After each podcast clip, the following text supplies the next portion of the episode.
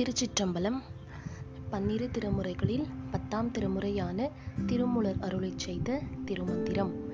பாடல் இருநூற்று இருபத்தி ஒன்று. சிவபெருமானே ஓமத்திற்குரிய தலைவன். பாடல் ஒன் சுடரானை உலப்பு இலிநாதனை ஒன் சுடர் ஆகி என் உள்ளத்து இருக்கின்ற கண் சுடரோன் உலகு ஏழும் கடந்த அத்தன் சுடர் ஓமத் தலைவனும் ஆமே. பொருள் இறைவன் ஒளியின் வடிவாய் விளங்குபவன்.